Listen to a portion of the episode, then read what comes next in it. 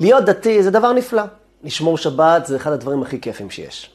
לדעת שאתה מסתובב בעולם ושאתה עושה את השליחות שלך ואתה עושה את הרצון של הבורא, ואתה לא מסתובב ומחליף כל יום אידאל ורעיונות, ואתה אדם יציב, יש לך יציבות בחיים שלך, זה דבר מאוד כיף, מאוד נחמד. אממה, זה גם אחד הדברים המסוכנים. בגלל שאני כל הזמן עושה את אותם דברים, ואני מאבד את הרגש שלהם. כמה פעמים אתה יכול להתרגש מאותם מילים שאתה אומר שלוש פעמים ביום? אתה מתפלל שלושה פעמים ביום, אותם מילים כמעט. ב-18 ודאי אותם מילים. אז איפה אתה מתרגש? אתה יכול להתפלל ולחשוב על טיסה לניו יורק. אתה מניח כל יום תפילין. מה מרגש בלהניח כל יום תפילין? אתה מניח, כי אתה דתי. אתה מניח ומניח ומניח, ואתה יכול להניח ולחשוב על סטייקים. זה לא מפריע לך. אתה, לפני שאתה אוכל, אתה מברך, זה דבר ברור, אתה דתי הרי. אבל על מה אתה חושב בשעת הברכה, אין לי מושג. אבל דבר אחד ברור לי, לא על הברכה. קח אדם חילוני. פעם אחרונה שהוא ביקר בבית הכנסת לפני שלוש שנים. הוא נכנס לבית הכנסת, כולו בריגושים, הוא שם כיפה, הוא מתכופף לפני שהוא נכנס. לפעמים הוא חיוור מרוב התרגשות. הוא מנשק את הפרוכת בכזה ערגה. הוא נמצא בכזה, כאילו, וואו, הוא הולך ברחוב, מישהו תופס אותו עם דוכן, מניח לו תפילין. אתה רואה לפעמים אנשים מתפרקים, בוכים לך. מרגישים שמשהו השתנה להם, משהו זז להם, הם יצאו אנשים אחרים אחרי דקה של תפילין. אני מניח, כל יום, במשך שעה, שעה וחצי ביום, וואו, החיים ממשיכים הלאה. תוך כדי התפילין אני יכול לחלום על דברים אחרים. אבל ההבדל הוא פשוט. מה ההבדל? תשמע, תראה, ההוא פעם בשלוש שנים נכנס, התרגש, חי בתוך הריגושים של דבר חדש שהוא חווה כרגע, ואני עושה את זה כל יום, אז השגרה אוכלת אותי. אני כל הזמן חי את זה. אני קרוב לצלחת, אני בתוך העסק הזה, אני בתוך הצ'ונט הזה כבר המון זמן. אז זה, זה, זה רועם לי, זה עף לי, אני חולם, אני עושה מה שאני רוצה. אז יש כאן בעיה, בעיה מובנית. בדיוק כמו אדם שרואה פעם ראשונה מת. הוא הולך ברחוב, רואה מישהו קורס לו מול העיניים, מת. פעם ראשונה הוא חווה את הדבר הזה, הוא, הוא, הוא נפחד, הוא נדהם, הוא נרגש, הוא מבולבל, מתקשר למד"א, מתקשר להוא וצורח, ו... והוא לא ישכח את המראה הזה הרבה הרבה הרבה זמן. כך מנתח אבל בטיפול נמרץ, רופא. נפטרים לו בין הידיים כל שבוע כמה. תספר לי שהוא מתרגש, תספר לי. הוא רגע אחרי ניתוח כזה, רגע אחרי אה, ניתוח לא מוצלח, או מוצלח, אבל זה עשה את מה שהוא יכול, הבן אדם נפטר לו, יכול לרדת למזנון, אה, לאכול בורקס ולקנח באיזה גלידה. וזה מסתדר לו. זה לא בגלל שהרופא מזלזל בעצם העניין, זה לא בגלל שהדתי מזלזל בתפילין או בתפילה. דווקא לא. הוא קרוב, הוא נלחם על החיים, הרופא הזה. של חיים של מישהו אחר. הדתי הזה מקורב לאלוקים והוא יילחם עד מוות בשביל היהדות שלו. אבל בחיים של השגרה זה נעלם. זה נעלם ואנחנו נאבדים, ואנחנו עושים את הדברים סתם, סתם, סתם. מה עושים בכזה מצב? זהו, כאילו, אוקיי, תשמע, זה או זה או זה, תשמע, או שתהיה רחוק, ואז כל הזמן תתגעגע, ואז שתגיע פעם ב- לבית כנסת תתרגש, או שתגיע כל הזמן לבית הכנסת, אבל אתה ת, תחלום ותדבר ותצחק ותאכל ותנייס ותשתה ותצא באמצע ולא תצא ולא תתרגש מכלום, וסתם תמשיך את החיים, תהיה דתי. איך אפשר לחבר בין קצוות? להיות קרוב, להיות מרוגש. להיות קרוב לצלחת, וכל פעם שמגיע לי הצלחת הזאת, אני חווה מחדש משהו. איך עושים דבר כזה? אז אנחנו נראה היום, נלמד על זה בדיוק, ננסה לחבר את הקצוות האלה. נראה איך כן אפשר לעשות את הדבר הזה. לא שזה יהיה כזה קל. אבל פתרון, משהו שייתן לנו כוח להמשך הדרך. ואנחנו נראה את זה כדרכנו מתוך פרשת השבוע, פרשת אחרי מות קדושים. מות של שני בני אהרון, שנכנסו לבית המקדש ומתו. ננסה להבין למה הם מתו. נראה שזה בדיוק המסר הזה. איך מצליחים להיכנס לפני ולפנים, ולהרגיש ולחוות מחדש כל פעם את מה שאני עושה כל יום כמה פעמים. נספר כמה סיפורים, ניקח מזה מסר לדבר הזה, ובסופו ניקח שתי נקודות, אולי שלושה, שמזה, אם ניישם אותם, נצליח להכניס לתוך השגרה שלנו. נצליח להכניס לתוך הדברים שאנחנו עושים ביום-יום שלנו, רגש וחוויה עוצמתית.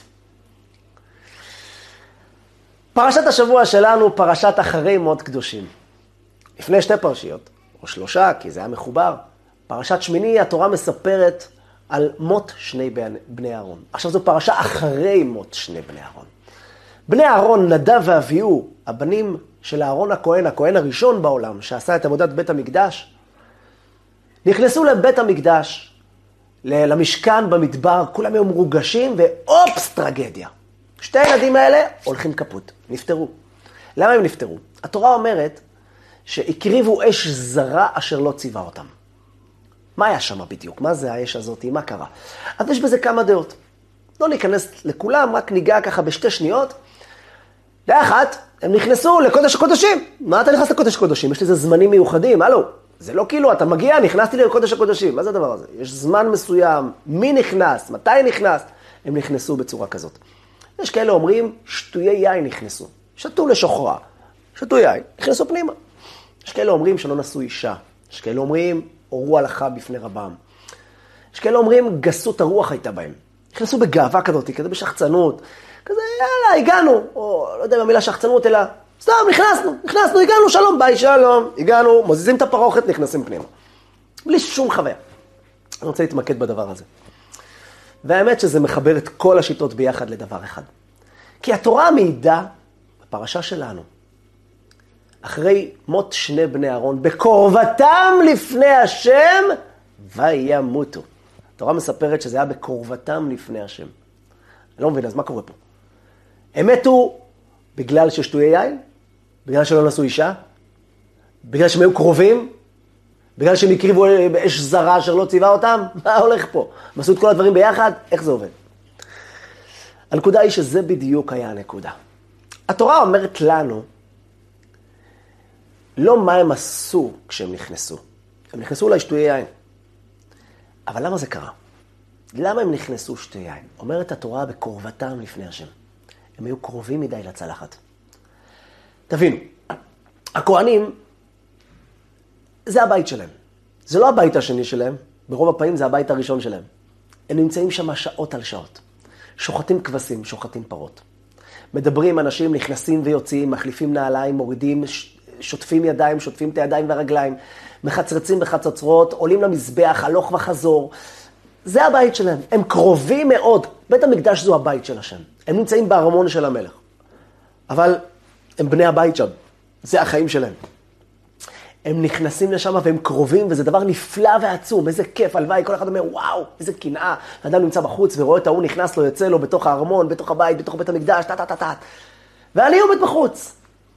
אבל יש משהו שהכהן מפספס, הוא יכול לפספס, יש לו סכנה מאוד גדולה. שאני, הישראל, מצליח להחזיק את המעמד. כשישראל מגיע לבית המקדש, מתי הוא מגיע? הוא מגיע כשפעם ברגל, זאת אומרת פעם בחג. מגיע בסוכות, פסח, שבועות. וואלה, יש לו הבדל של חצי שנה לחצי שנה ועוד כמה חודשים, חודשיים, והוא נכנס עוד פעם. מקסימום באמצע ככה, מגיע עוד פעם לירושלים, ככה עוד פעם מגיע לראות. זאת אומרת, סוג של, אני היום מגיע לכותל המערבי, אני מתרגש. אני גר בירושלים, דרך אגב. אבל אף על פי כן, אני לא מגיע כל יום. אז אני מגיע לבית המקדש, אני מגיע לזה, לכותל המערבי, אפילו שזה לא בתפארתו, ואין שם את כל העבודה, יש לי איזה משהו, אני מתרגש, אני נכנס אחרת. אבל כאילו אם אני, זה הבית כנסת שלי, זה החיים שלי, אני, אני, אני, זה הבית שלי. מה קורה אז? מה שקורה אז זה קהות חושים. האדם מתרגל לעסק, הכהן נכנס בקרבתם לפני השם, ואז הוא גם יכול להיכנס שטויי יין. זאת אומרת, הוא נכנס שטויי יין לא בגלל שהוא מזלזל בבית המקדש. הוא דווקא עובד שם כל היום, זה הבית שלו, זה החיים שלו, הוא יילחם על זה עד מוות, אם מישהו יעז לפגוע או להחריב את בית המקדש הזה. וזה מה שהם עשו, דרך אגב, הכהנים בזמן טיטוס, בזמן חורבן בית שני. הכהנים האלה יילחמו על המקום הזה, אבל הוא מסוגל גם להיכנס שטויין. הוא מסוגל להיכנס תוך כדי שיחה עם חבר שלו בטלפון, וככה להזיז את הפרוכת ולהיכנס פנימה, ותוך כדי כך, כן, אה, אסור לדבר, אז הוא יקיים את ההלכה אולי, הוא ידבר ברמזים, אסור, אסור לדבר פה. זה כמו שבתפילה אסור לי לדבר, אבל איפה הראש שלך, איפה המחשבות שלך? אני עף לכל, לכל הרוחות והקצוות, בגלל שאני פה כל יום. אבל תאר לך, ייתנו לי, הישראל, להיכנס לבית המקדש. אומר לך הקדוש ברוך הוא חד פעמי, קח, כנס פנימה. וואו, אני, אני, אני לא נרדם בלילה, אני לא נרדם בלילה. אני נכנס פנימה, אף אחד לא יכול לדבר איתי בכלל. אני עסוק, חדור, חד ברור. אני עכשיו בארמון, אני פעם ראשונה נכנס פה, אני בשוק. אז הכהן, הכהנים נכנסו שטויי יין, או בגסות רוח. בכל המצב הזה הם נכנסו בגלל שהם היו בקרבתם לפני השם. הם היו קרובים. מישהו קרוב, יש לו באג בעצם המציאות שהוא קרוב. זאת אומרת, זה דבר אבל ש... זה, זה פרדוקס כזה. מצד אחד כל אחד רוצה להיות קרוב, מצד שני אחרי שאתה קרוב, אופס, משהו פה מתפשל לך. אתה מתרגל. אתה מתרגל לחיים האלה, אתה מתרגל לקדושה הזה, אתה מתרגל לדבר הנפלא הזה, ואתה כבר לא מבין שאתה בעצם נמצא בחוויה על, חוויית על רוחנית, שאתה כבר חי אותה. מספרים על אדם שהיה, רצה לעבוד למחייתו. אז הוא החליט למכור בייגלס. בייגלס. לקח דוכן בניו יורק, מתחת אה, ככה בניינים של משרדים.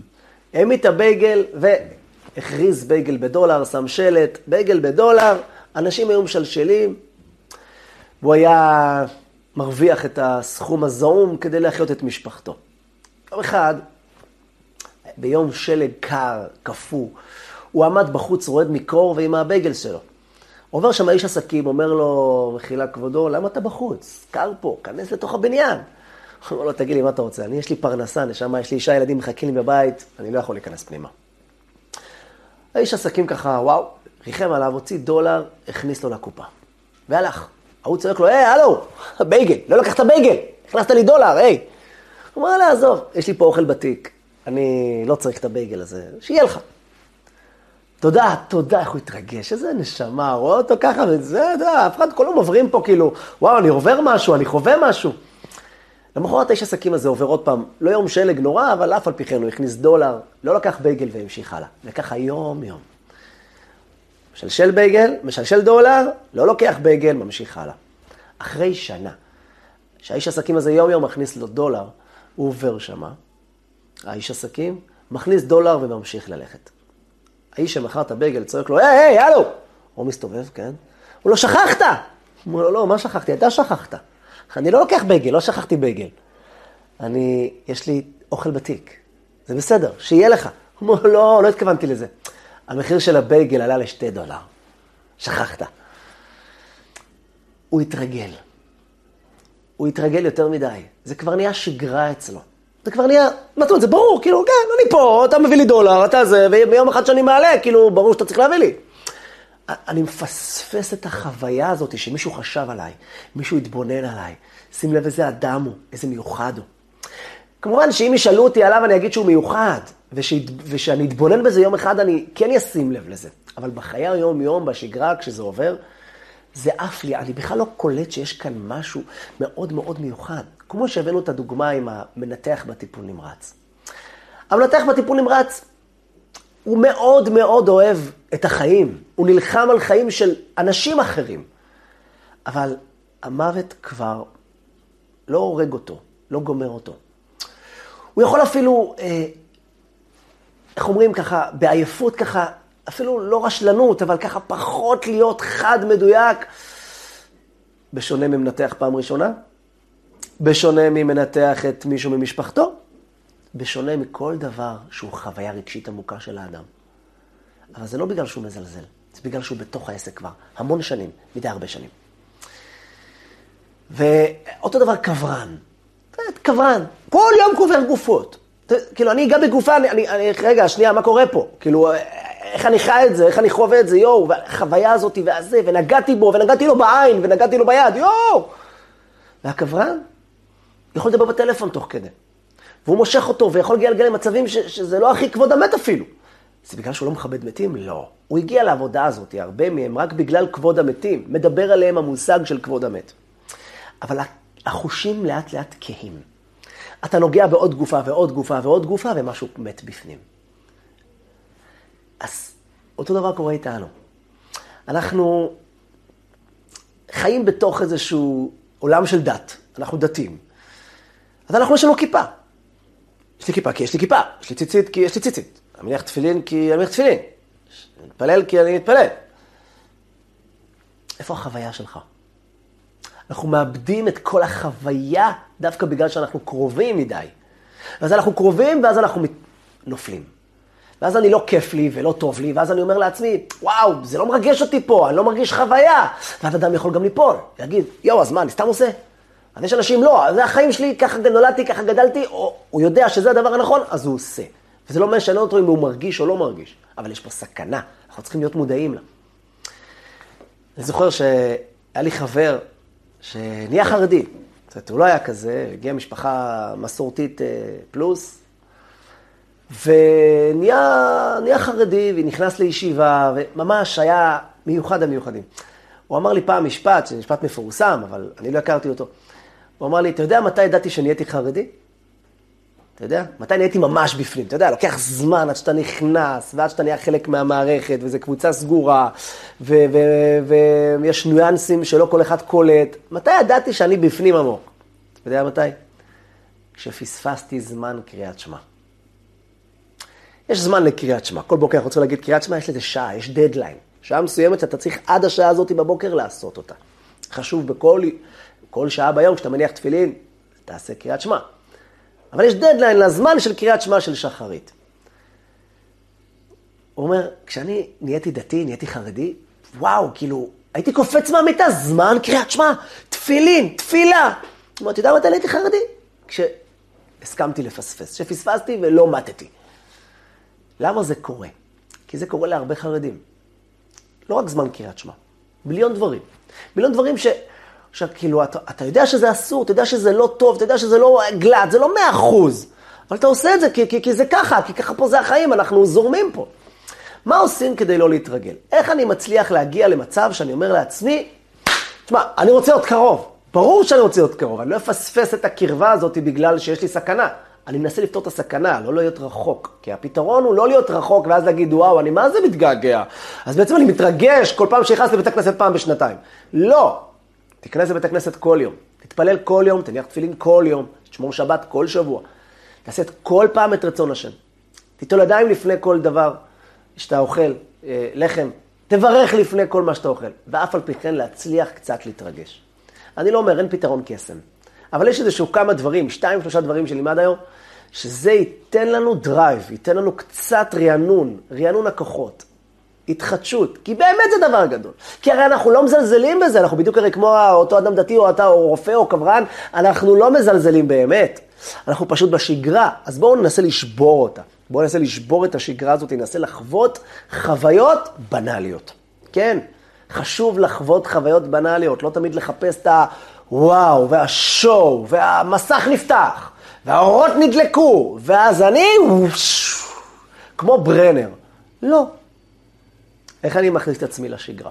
אז בואו נראה איך הקדוש ברוך הוא אמר לאהרון הכהן אחרי מות שני בני אהרון.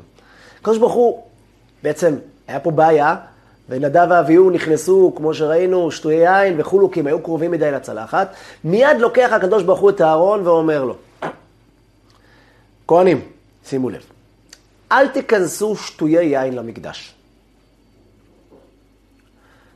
מה זאת אומרת? מה הוא רצה הקדוש ברוך הוא להגיד לו?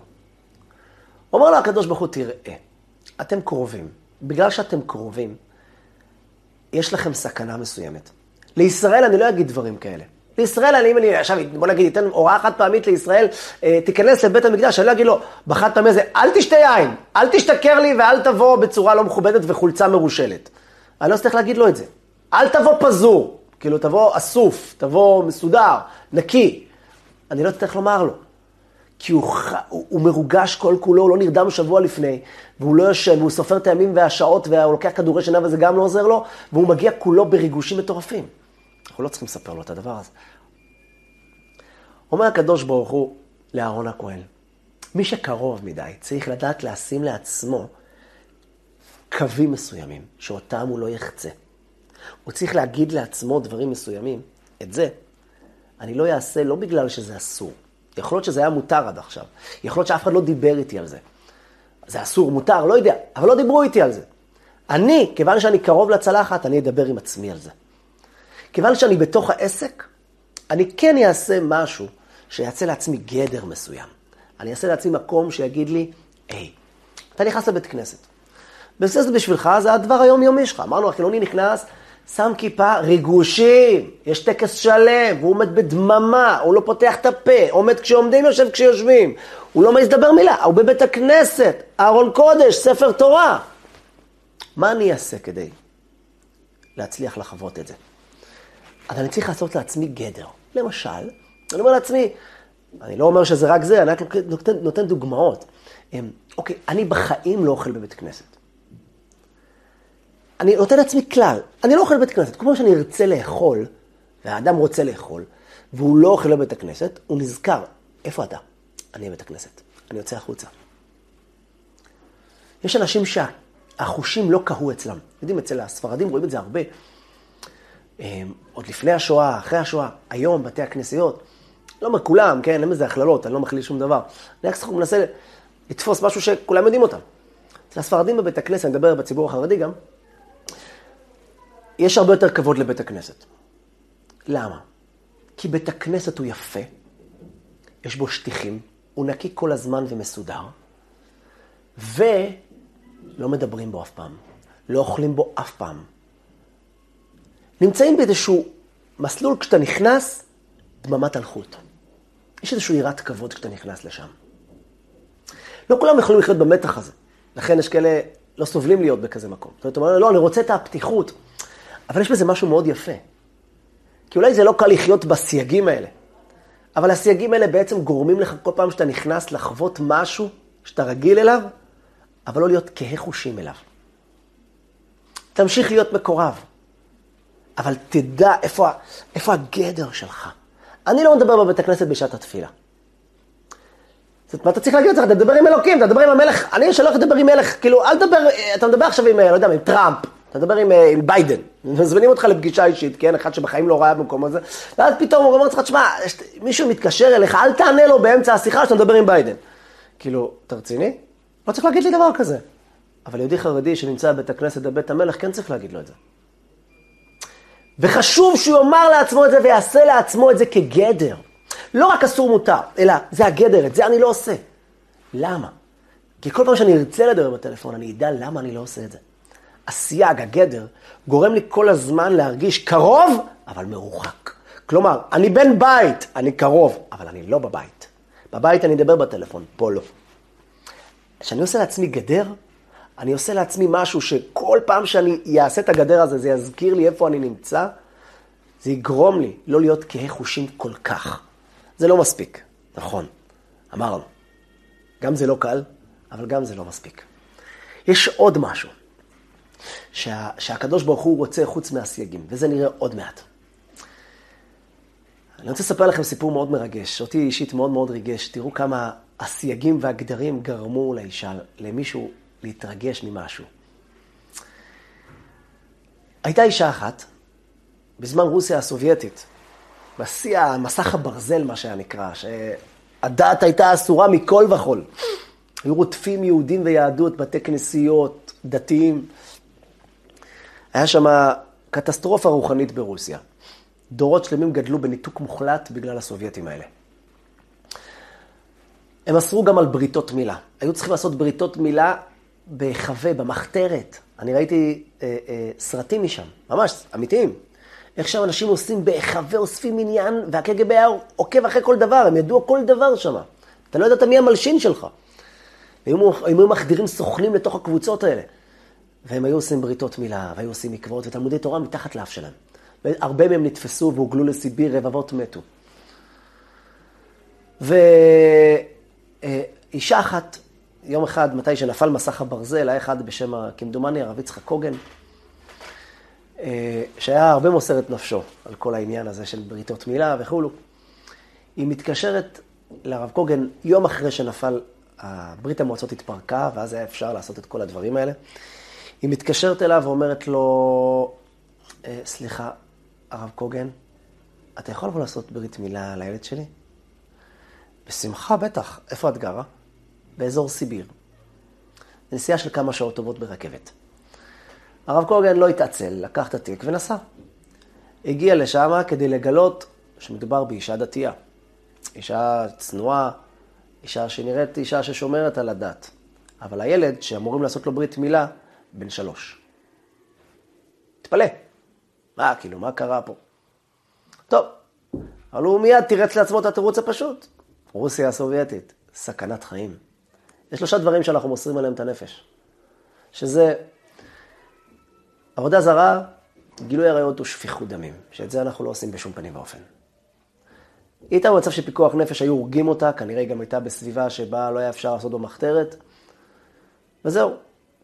היא הייתה מרוגשת מאוד, האישה, הרב יצחק גוגן פותח את התיק, ככה מתארגן עם הסכין, מתארגן עם כל הכלים, ואז היא שואלת אותו, ככה, הרב קוגן, סיימת כבר? הוא אומר לה, גברתי, עוד לא התחלתי.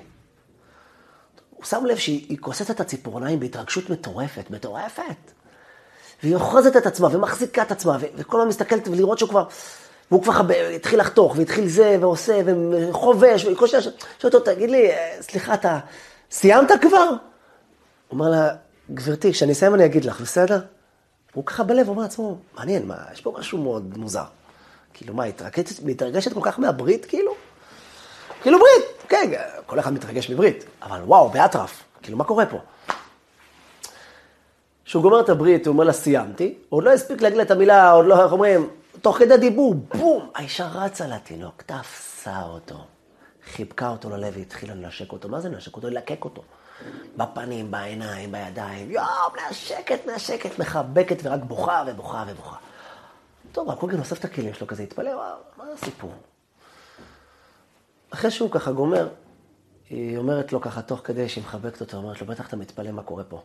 רוצה לספר לך משהו. והיא אומרת לו ככה, דע לך שהילד הזה נולד, והייתי בסכנת חיים, אני והקג"ב שם עליי עין. ולא יכלתי לעשות לו ברית מילה, ודאי לא במניין, ולא היה לי מוהל בכלל בסביבה. ולא ידעתי מה לעשות. ידעתי שלמול אותו זה סכנה לי ולוולד. אנחנו לא מצווים למסור את הנפש ברמה כזאת של למות עליה. אבל מצד שני, פחדתי שייוולד לי ילד לא מהול ואני אשאיר אותו ככה לא מהול, אני אתרגל לזה שהוא לא מהול. וגם שיום אחד אה, כבר נוכל למול, אפילו אם לא נוכל בבת אחת, אלא אפשר כבר לעשות ככה מסירות נפש בלי למות, אני לא ארד, לא, לא לחוצה, בסדר? כבר בן שלוש, בן ארבע, בן שמונה, בן עשר, בסדר, ניקח את הזמן שלנו, התרגלנו, לא, לא קרה כלום, התרגל, הכל בסדר. פחדתי מזה יותר מהקג"ב. ולכן החלטתי החלטה, החלטה קשה ביותר לאישה. אבל ברוסיה הסובייטית זה היה המציאות. החלטתי שהילד הזה, שאני אוהב אותו אהבת נפש, אני לא, לא אנשק אותו עד שהוא יעשה ברית מילה. אני אתן לו את כל האהבה שבעולם. אני אתן לו הכל, אני אפנק אותו, אני אקנה לו, אני אחייך אליו. אני אתן לו את כל המעטפת הכי טובה שיש. לנשק, אני לא אנשק אותו. לא לנשק ילד, זו החלטה קשה שלעולם אי אפשר להתרגל אליה. הוא אומר, ועכשיו זו הנשיקה הראשונה שאני נותנת לו מהלידה שלו. האישה הזאת עשתה משהו. אני לא דן אם זה נכון או לא נכון, לא לנשק את הילד שלך. יכול להיות שזה לא נכון. תעשה דברים אחרים. יכול להיות שזה כן נכון. אבל משהו אחד היא עשתה. היא עשתה לעצמה משהו שהיא לא תתרגל. אני שמתי גדר, שמתי משהו, מחיצה. שהמחיצה הזאת היא בעצם מספרת לי בכל רגע שאני רוצה לנשק, אופס, הוא לא מהול. אז כשעכשיו מלת אותו, הייתי מרוגשת כולי מהברית מילה ומהנשיקה שאני נותנת לו. הסייגים האלה נותנים לנו כוח עוצמתי. כוח עוצמתי. דרך אגב, ברוסיה הרבה מקרים כאלה, היה סיפור מפורסם, שלא ניכנס אליו ככה בשנייה, שזוג רוסי, שאחרי שעלו לארץ, מתי שהבעל נפטר, האישה, היא רצה להספיד את בעלה. משפחה פשוטה, אף לא ידעה מי הם בכלל.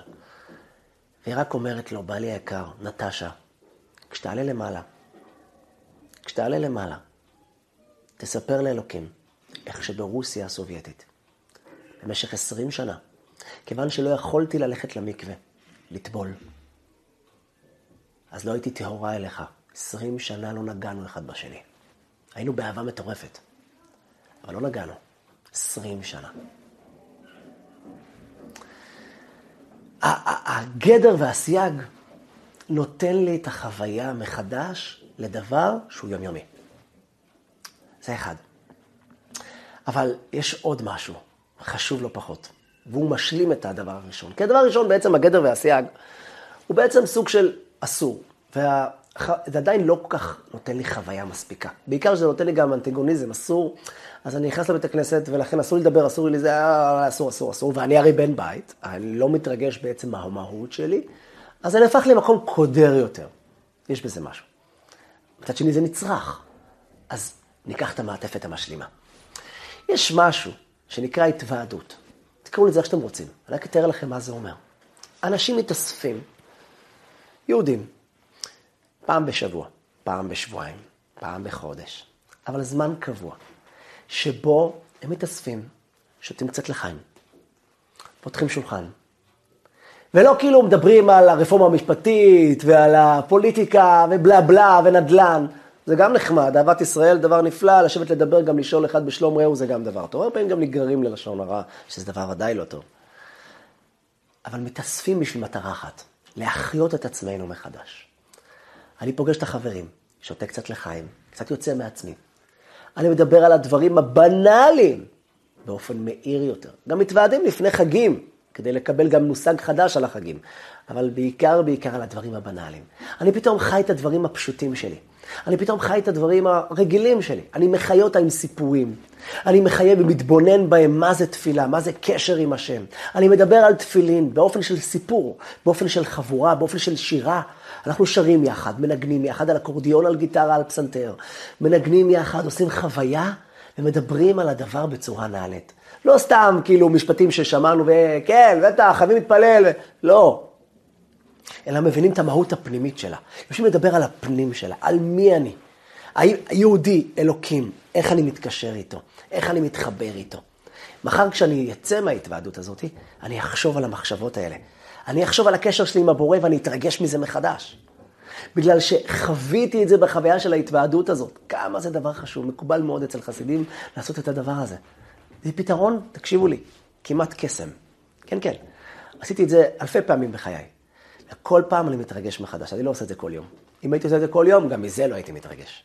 עושים את זה פעם ב, פעם בשבועיים, פעם בשלוש. אבל בזמן הזה של השבועיים והשלוש האלה, הזמן שעובר, ואז פתאום אני יושב יחד עם חבורה שאני מכיר אותם, אוהב אותם, יושבים, אוכלים קצת משהו, שותים גדולה לגימה שמקרבת, קצת שותים לחיים, טיפה תופסים ראש. ואז אתה יושב, ואיזה מישהו רב, או מישהו חשוב, מישהו שיודע לדבר על הדברים באופן פנימי יותר, הוא מדבר על הדברים. לא כהרצאה ולא על במה, יושב איתנו יחד, אוכל איתנו יחד, מנגנים יחד, שרים יחד. ואנחנו מנסים לחוות ולהחיות את הדברים הבנאליים.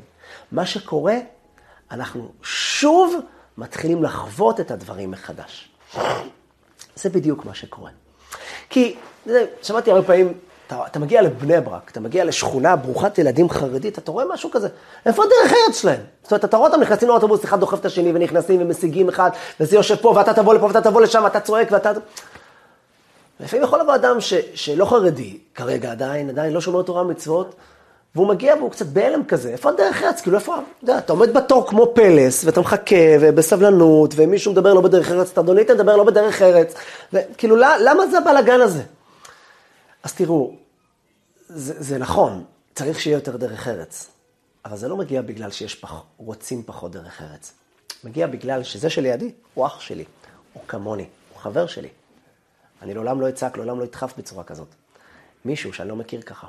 כשאני אגיע למישהו שאני לא מכיר, לבית שאני לא מכיר, אני אתנהג בצורה הרבה יותר נימוסית. מה קורה כשאתה מגיע לבית שלך? אתה מגיע גם, אה, כן, האמא מגיעה, לבעל, האישה מגיעה לבעלה והבעל לאישה, או הילד להורים, מחכה בתור כמו נפלא, מחלקים איגלו, עומד בתור בפלס, איגלו. אם כן, זה מראה על ריחוק וניכור. או חינוך מטורף.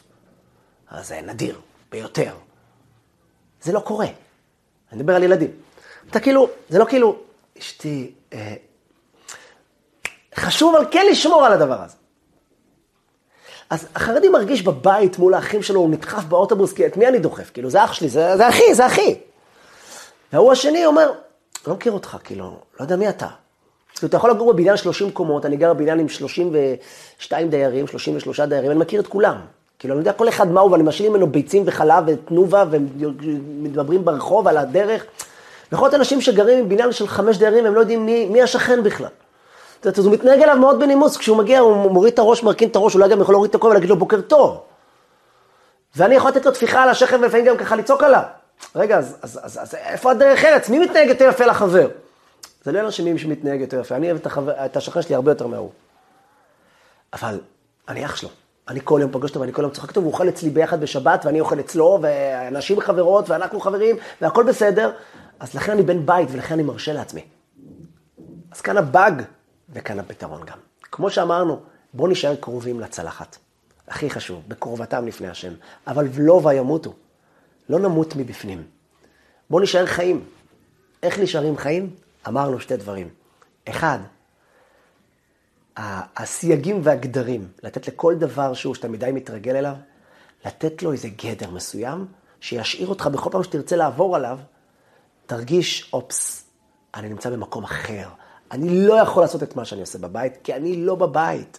אני קרוב לצלחת, אני עדיין לא המלך.